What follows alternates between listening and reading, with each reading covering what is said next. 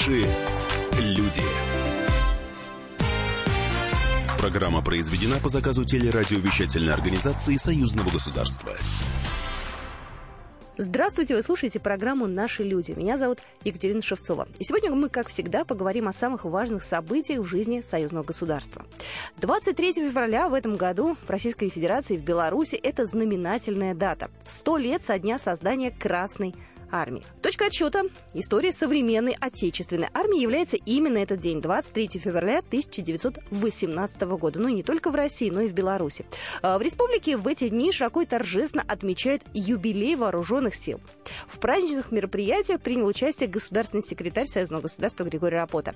О важности этой даты в истории современной Беларуси нам рассказал Владимир Макаров, полковник, начальник управления информации Главного управления идеологической работы Министерства обороны Беларуси. 23 февраля 2018 года в Республике Беларусь отмечается столетие вооруженных сил. Беларусь является единственной страной в мире, которая отмечает именно столетие своих вооруженных сил. Э, хорошо известно, например, в Российской Федерации отмечается столетие рабоче-крестьянской Красной Армии создания. Почему мы отмечаем именно как столетие вооруженных сил?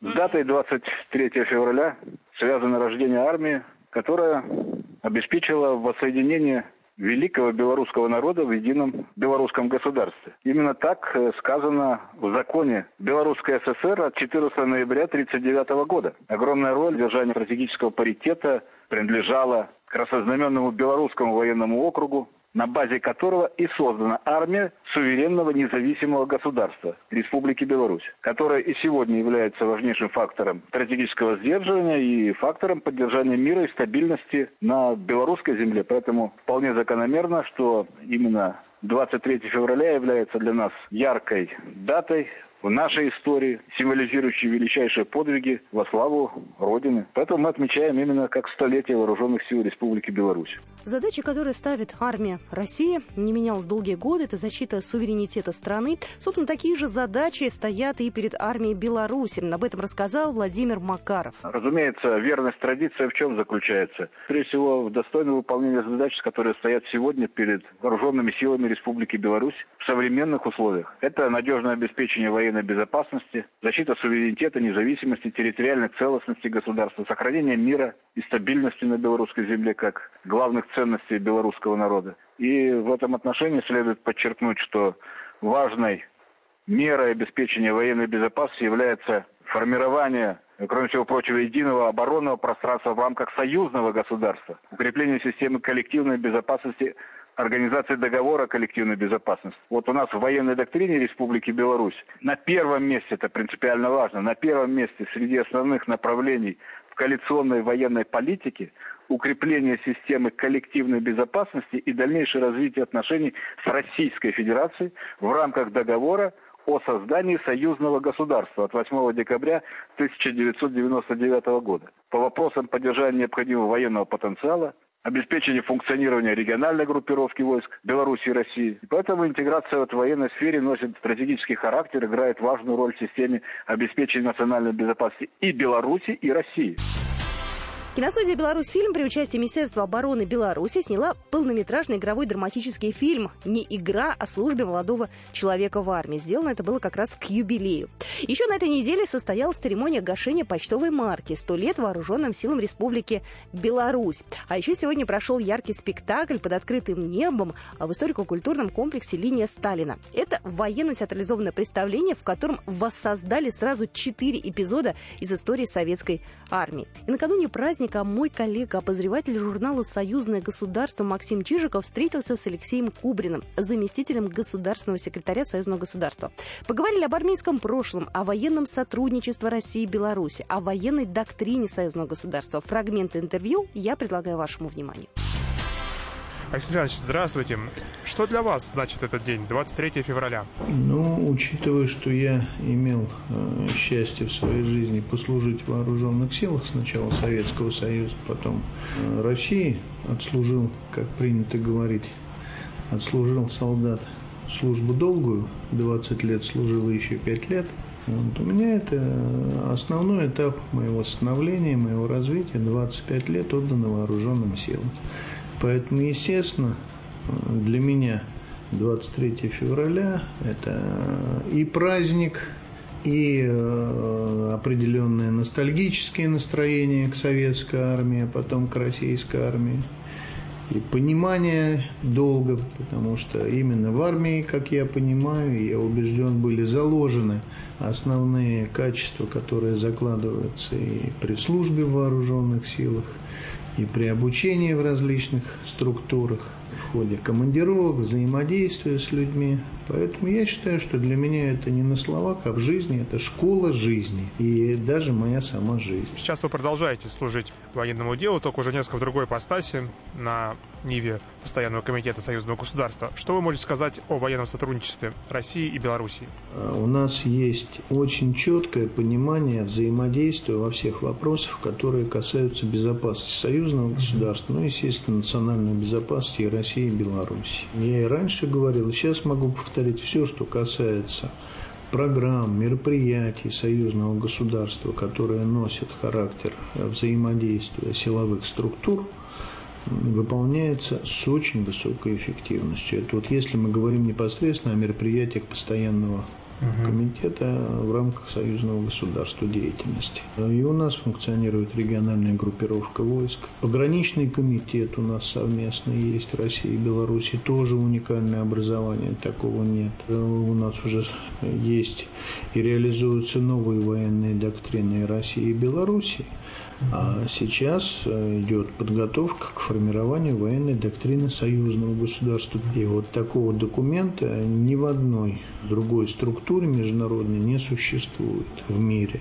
Мы сейчас много говорим об освоении Арктики. Естественно, когда ты какую-то территорию осваиваешь или в каком-то направлении работаешь, оно не может обходиться без необходимости изучения возможности защиты его от нападения. Вот в Арктике очень успешно отработали наши совместные подразделения российские и белорусские. Принимали участие белорусские десантники в учениях, которые в Арктике проводились. То есть э, очень широкий спектр взаимодействия. И в программах мы работаем и по программе развития и совершенствования инфраструктуры железнодорожных войск, помимо региональной группировки. Мы очень много работаем по специфическим системам взаимодействия и по обучению личного состава. Вот, поэтому широкий спектр вопросов, и он решается очень эффективно. Конечно, мы бы хотели иметь возможность финансировать все гораздо на более высоком уровне, но мы исходим из тех возможностей, которые есть в России и Беларуси. Алексей Александрович, вы говорили о военной доктрине союзного государства. А как она будет сочетаться с военными доктринами как России, так и Беларуси? Ну, во-первых, доктрина у нас оборонительная, и та, и другая. И это уже давно, и наши руководители говорят, что никаких там стремлений и даже заинтересованности в каких-то других там территориях, направлениях ни в России, ни в Беларуси нет. Нам всего хватает у себя. Поэтому они являются оборонными. Нам надо просто эффективно, качественно уметь защитить то, чем мы на сегодня обладаем. Вот доктрина так построена. Очень важным является тот момент, что доктрины сочетают в себе и э, непосредственно военную часть боевую с вопросами, касающихся обеспечения боевых действий. Очень много внимания уделяется оборонно-промышленному комплексу потому что невозможно отделить сами вооруженные силы от э, структур, которые производят вооружение, военную технику, возможности их своевременно осваивать, возможности пополнения техники и вооружений в случае их выхода из строя в том или ином случае. Поэтому здесь, по всей видимости, вот за последние годы, ну вот первый раз э, увидели вот такие глубоко проникающие в эту систему военные доктрины, охватывающие весь спектр взаимодействия. Вопрос принятия военных доктрин – это вопрос решения высшего руководства и России, и Беларуси. Вы слушаете фрагменты интервью с Алексеем Кубриным, заместителем государственного секретаря Союзного государства. Продолжение через две минуты.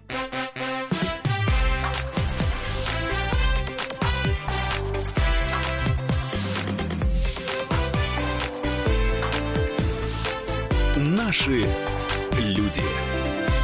Здравствуйте. Слушайте, как и я, Кобзон Иосиф Давыдович, радио «Комсомольская правда».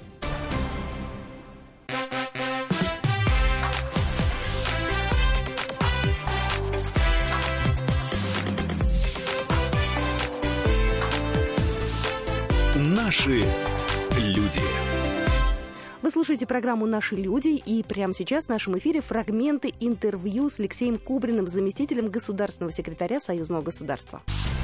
Алексей Александрович, продолжая разговор о, о военном сотрудничестве России и Белоруссии, одна из вещей, которыми мы можем гордиться, это совместная система ПВО. Ну да, у нас есть да, соответствующее соглашение, в рамках которого работает э, в рамках союзного государства российско-белорусское ПВО. Есть это, там используют самые современные комплексы, Естественно, они работают по всей той новой стратегии, которая на сегодня у нас есть. Это современные модернизированные комплексы, и бук, и сосна, полонез, панцирес используются, и наши хорошо известные во всем мире трехсотки, четырехсотки. Так что это сочетание всех этих систем, в сочетании во взаимодействии еще с воздушно-космическими силами, они позволяют нам обеспечить достаточно жесткую систему прикрытия. Сейчас э, многие программы совместного сотрудничества военной отрасли, они же двойного назначения. Они же могут пригодиться в чем-то и в мирной жизни?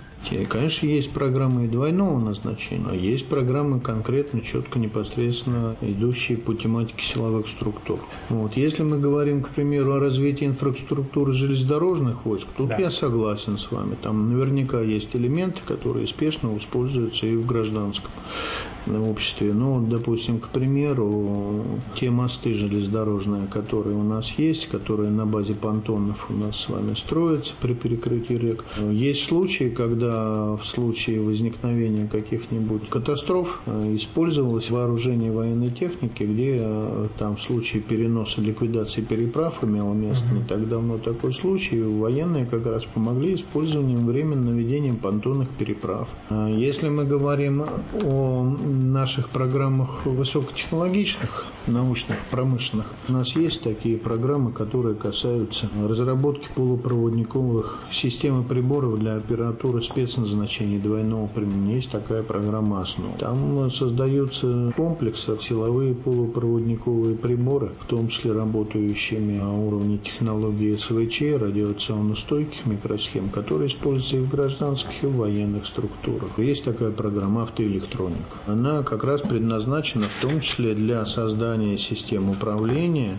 как для систем спецназначения, так и гражданской техники. Грубо говоря, э, это значительно усложненная система круиз-контроля, которая сейчас везде используется. Почему она усложнена? Ну, круиз-контроль, ну, выставил, что дальше машина сама идет. Сейчас широко у нас, как вы знаете, развиваются системы контроля за движением автомобилей. Ну, а здесь более глубокое изучение. Достаточно много так программ и направлений, которые использоваться могут быть Конечно. и военных, и гражданских темах. Насколько эти программы конкурентоспособны по сравнению с западными аналогами? То, что делается в программе автоэлектроники, оно даже мировых аналогов не имеет. Не потому, что отстает, а потому что просто в мире такая задача еще угу. в полном объеме-то и не ставилась. То есть, если так по-серьезному исходить, учитывая достаточно ограниченный бюджет союзного государства, мы не можем себе позволить повторять что-то то, что уже разработано за рубежом. Угу. Поэтому все высокотехнологичные программы союзного государства, они как минимум не уступают заграничным аналогам. Ну а естественно, во всех других случаях, которых гораздо больше, они являются абсолютно инновационными. Алексей Александрович, я знаю, что существует уникальная система региональной группировки войск. В чем а, заключается эта уникальность? Э, уникальность заключается в том, что и система подготовки, система оснащения войск, куда входят определенные оперативные подразделения России и Белоруссии, осуществляется абсолютно на одинаковых условиях. Фактически подразделения двух государств выполняют боевую задачу абсолютно идентично. Это очень важно, потому что когда и вооружение, и военные техники, они являются и качественно одинаковыми, и самое главное, э, если, допустим, дать э, современный автомат с ночным видением в руки неандертальца, то, естественно, он им будет пользоваться как очень хорошей железной дубинкой по сравнению с своей деревянной, но использует ну, не на 100% его потенциал. А когда это же вооружение в руках профессионала, он будет поражать противника с гораздо большей эффективностью. То же самое и здесь. Естественно, это очень плохо и неприятно, когда есть одно подразделение, которое может использовать 100% потенциала, имеющегося в руках вооружения военной техники, а рядом подразделения, которые использовать будут менее эффективно. Дело в том, что в таком случае управляемость выполнения боевой задачи ставится под вопрос. Подразделения, части, они должны выполнять задачу в рамках единого плана.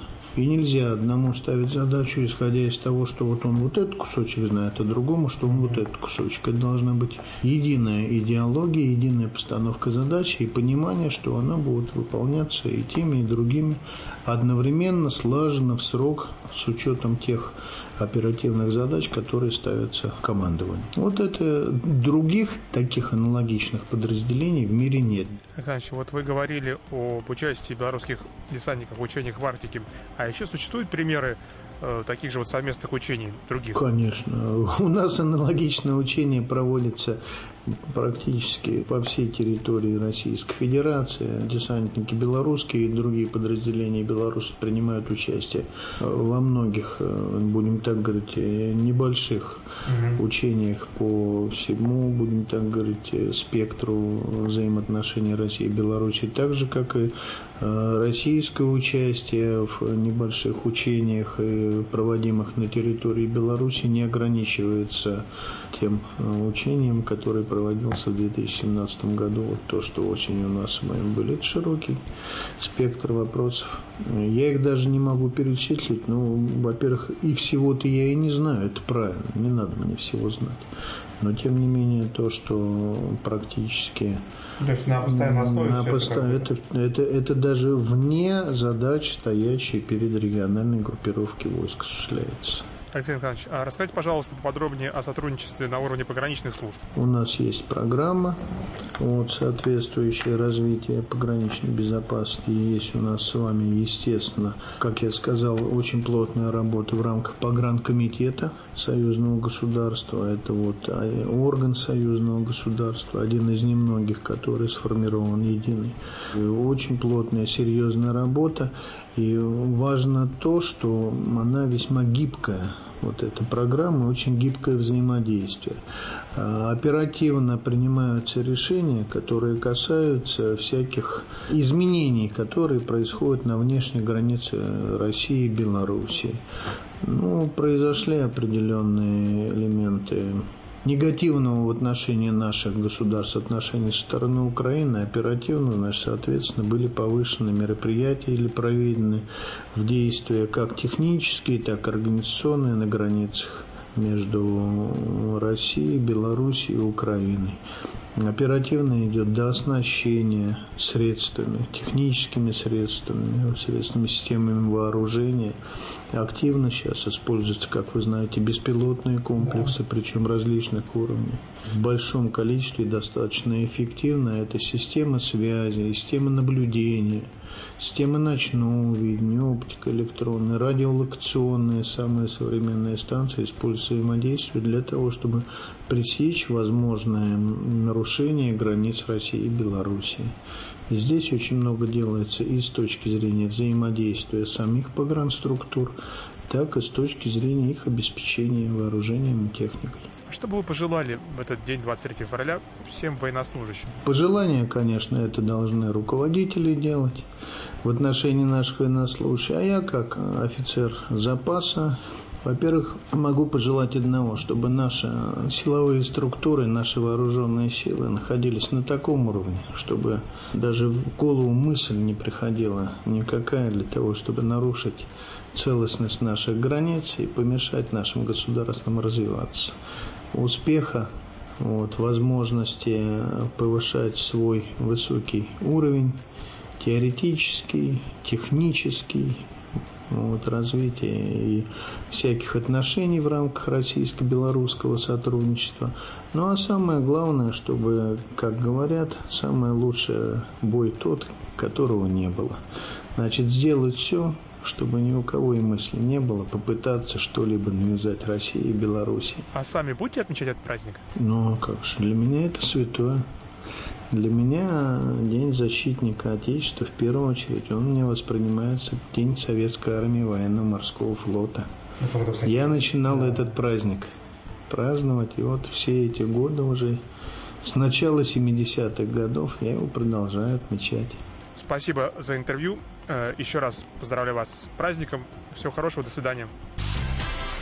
Вы слушали фрагменты интервью с Алексеем Куприным, заместителем государственного секретаря Союзного государства, который взял мой коллега, обозреватель журнала «Союзное государство» Максим Чижиков. Ну а мы продолжим программу «Наши люди» и буквально через две минуты итоги Олимпиады, самые яркие моменты самого главного спортивного события начала этого года.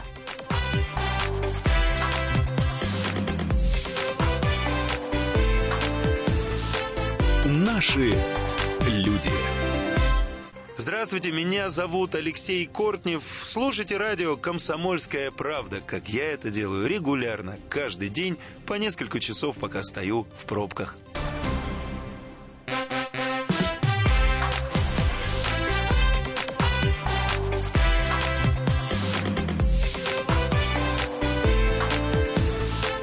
Наши люди.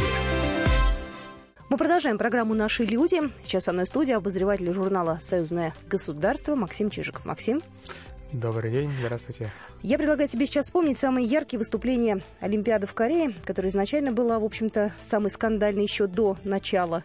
А, но, тем не менее, уже пережили мы Олимпиаду фактически. А, какие у нас самые главные, самые яркие события? Ну, для меня первое событие — наша первая медаль нашего шорт-трекиста Семена Елистратова. Он завоевал бронзу. Олимпийский чемпион Сочи в команде. На, на этих играх он был вынужден стать лидером нашей сборной, поскольку команда очень сильно пострадала, то есть практически всех лидеров выкосили. Мог не допустил до игр шестикратного олимпийского чемпиона Виктора Ана, и Семен пришлось отдаваться за всех. В общем, не подкачал в первой дистанции. На первой дистанции он взял бронзу, очень радовался ей. Мне очень понравилось, действительно, что он посвятил ей всем тем, кого вот не допустили до этих игр. Он был очень искренен, это, это было прекрасно. Я стоял когда награждали нас за третье, второе, первое место. И я стоял, и э, я еле, еле сдерживал слезы, потому что это для меня это очень тяжелая медаль. Она, она очень выстраданная. Было очень много взлетов, очень много падений. И очень много людей говорили, что Семен, ну какие тебе Олимпийские игры, куда ты едешь?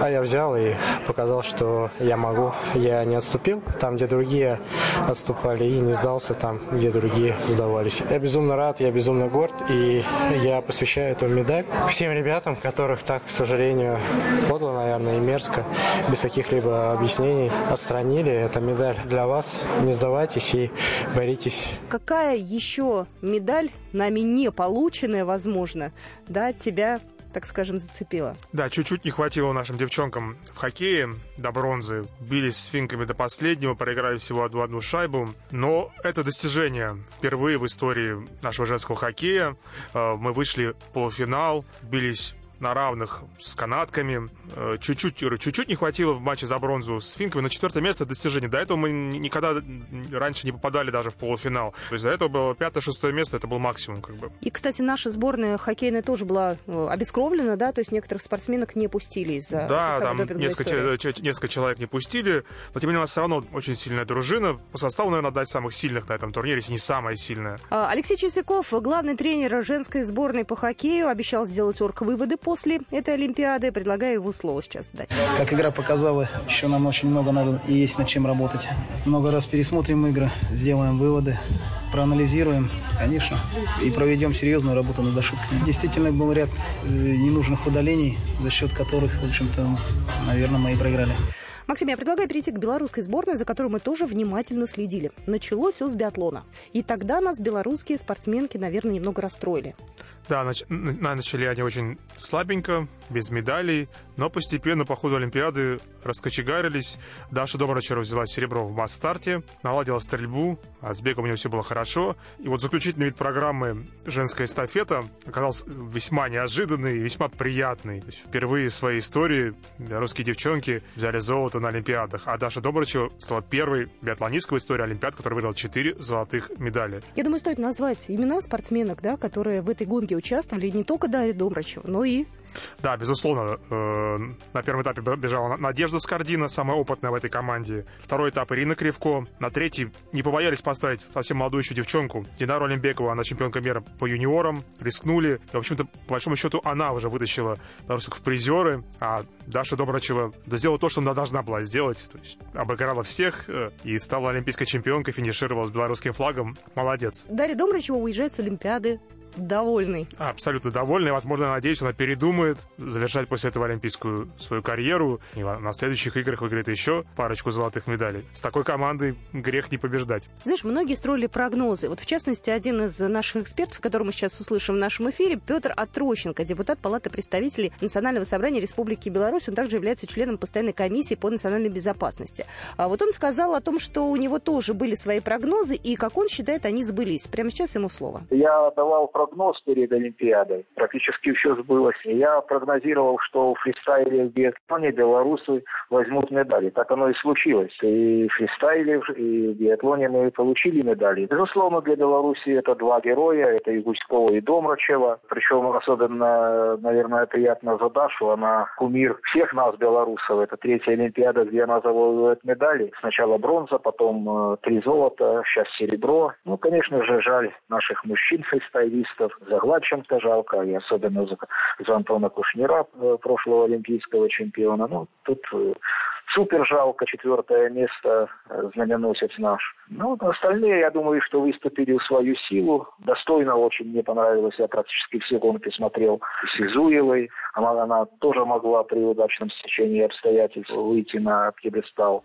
Максим, ну, у белорусов есть одна медаль во фристайле в лыжной акробатике. Медаль неожиданная с точки зрения того, кто ее выиграл. То есть фристайл — это коронный белорусский вид спорта. В Сочи выиграли и в лыжной акробатике, и э, Антон Кушнир, и Анна Цупер. Они были одни из главных претендентов на медали. Увы, Антона Кушнира не допустили даже до финала. Там были проблемы с судейством. Лыжная акробатика такой весьма субъективный вид спорта, где судьи частенько тащат своих. Увы, Антон стал жертвой, возможно, этих судейских разборок. Но блестяще выступила Анна Гуськова. Это неожиданность. Она была долгое время травмирована, восстанавливалась. Сезон 17 года у нее был пропал. То есть она даже переживала, попадет она в Кёнчхан или не, не попадет. В итоге попала, дошла до финала и обыграла там всех, в том числе и более именитую свою соотечественницу Анну Цупер. То есть это золото золото вот, из серии действительно очень неожиданных. А не сколько лет?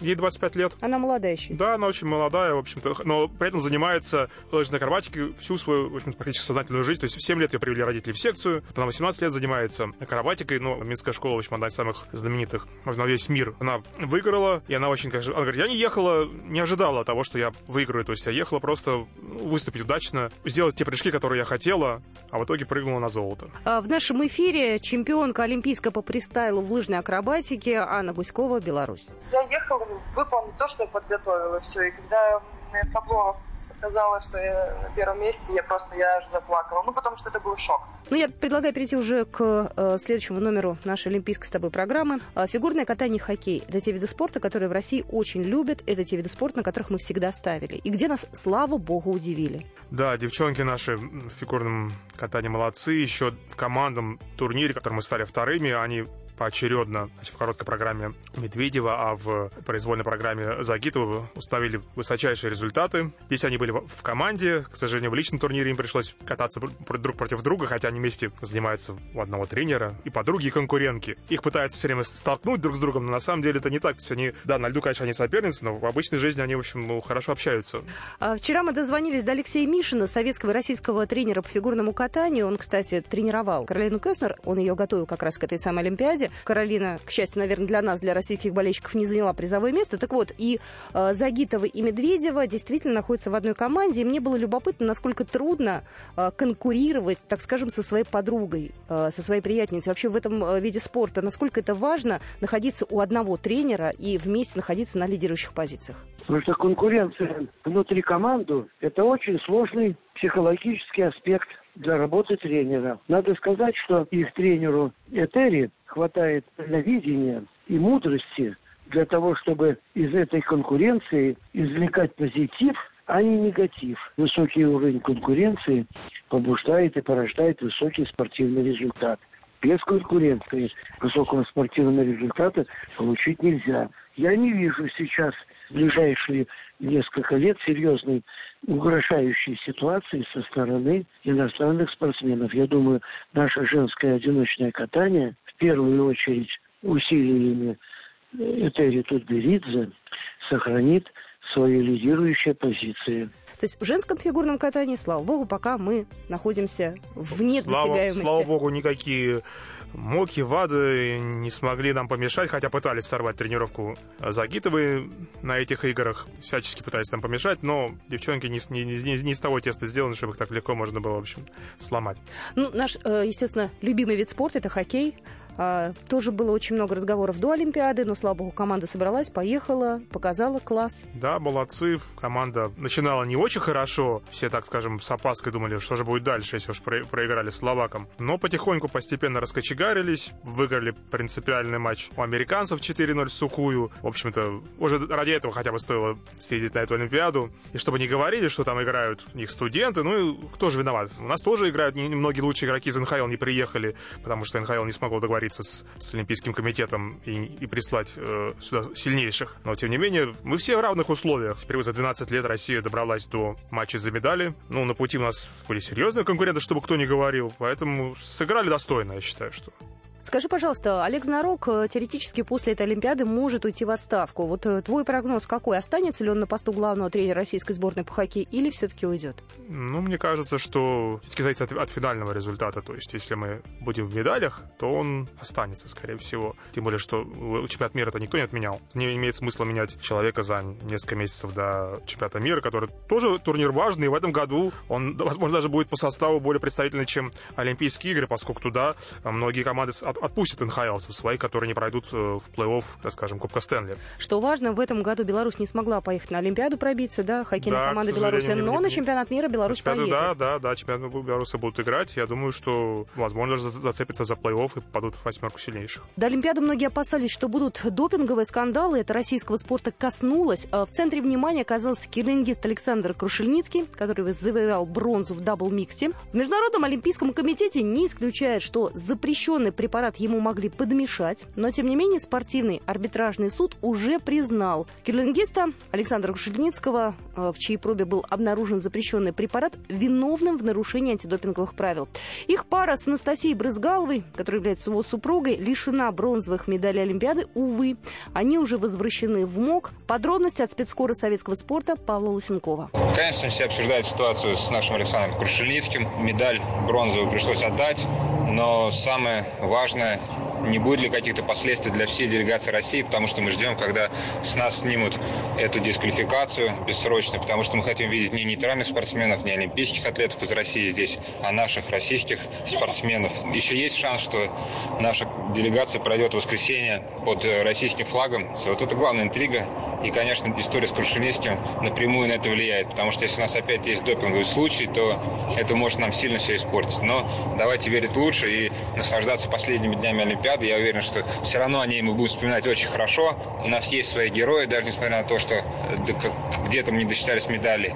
Плохое со временем уйдет, а останется только самое хорошее. Ну а мы же будем ждать наших спортсменов. Я напомню, что на следующей неделе уже возвращается наша сборная из Кореи, и сборная России, и сборная Беларуси возвращается домой. И мы обязательно об этом будем рассказывать в наших программах. Я благодарю моего коллегу, обозреватель журнала «Союзное государство» Максим Чижиков сегодня был со мной в студии. Максим, спасибо тебе. Спасибо вам. Болейте за спорт.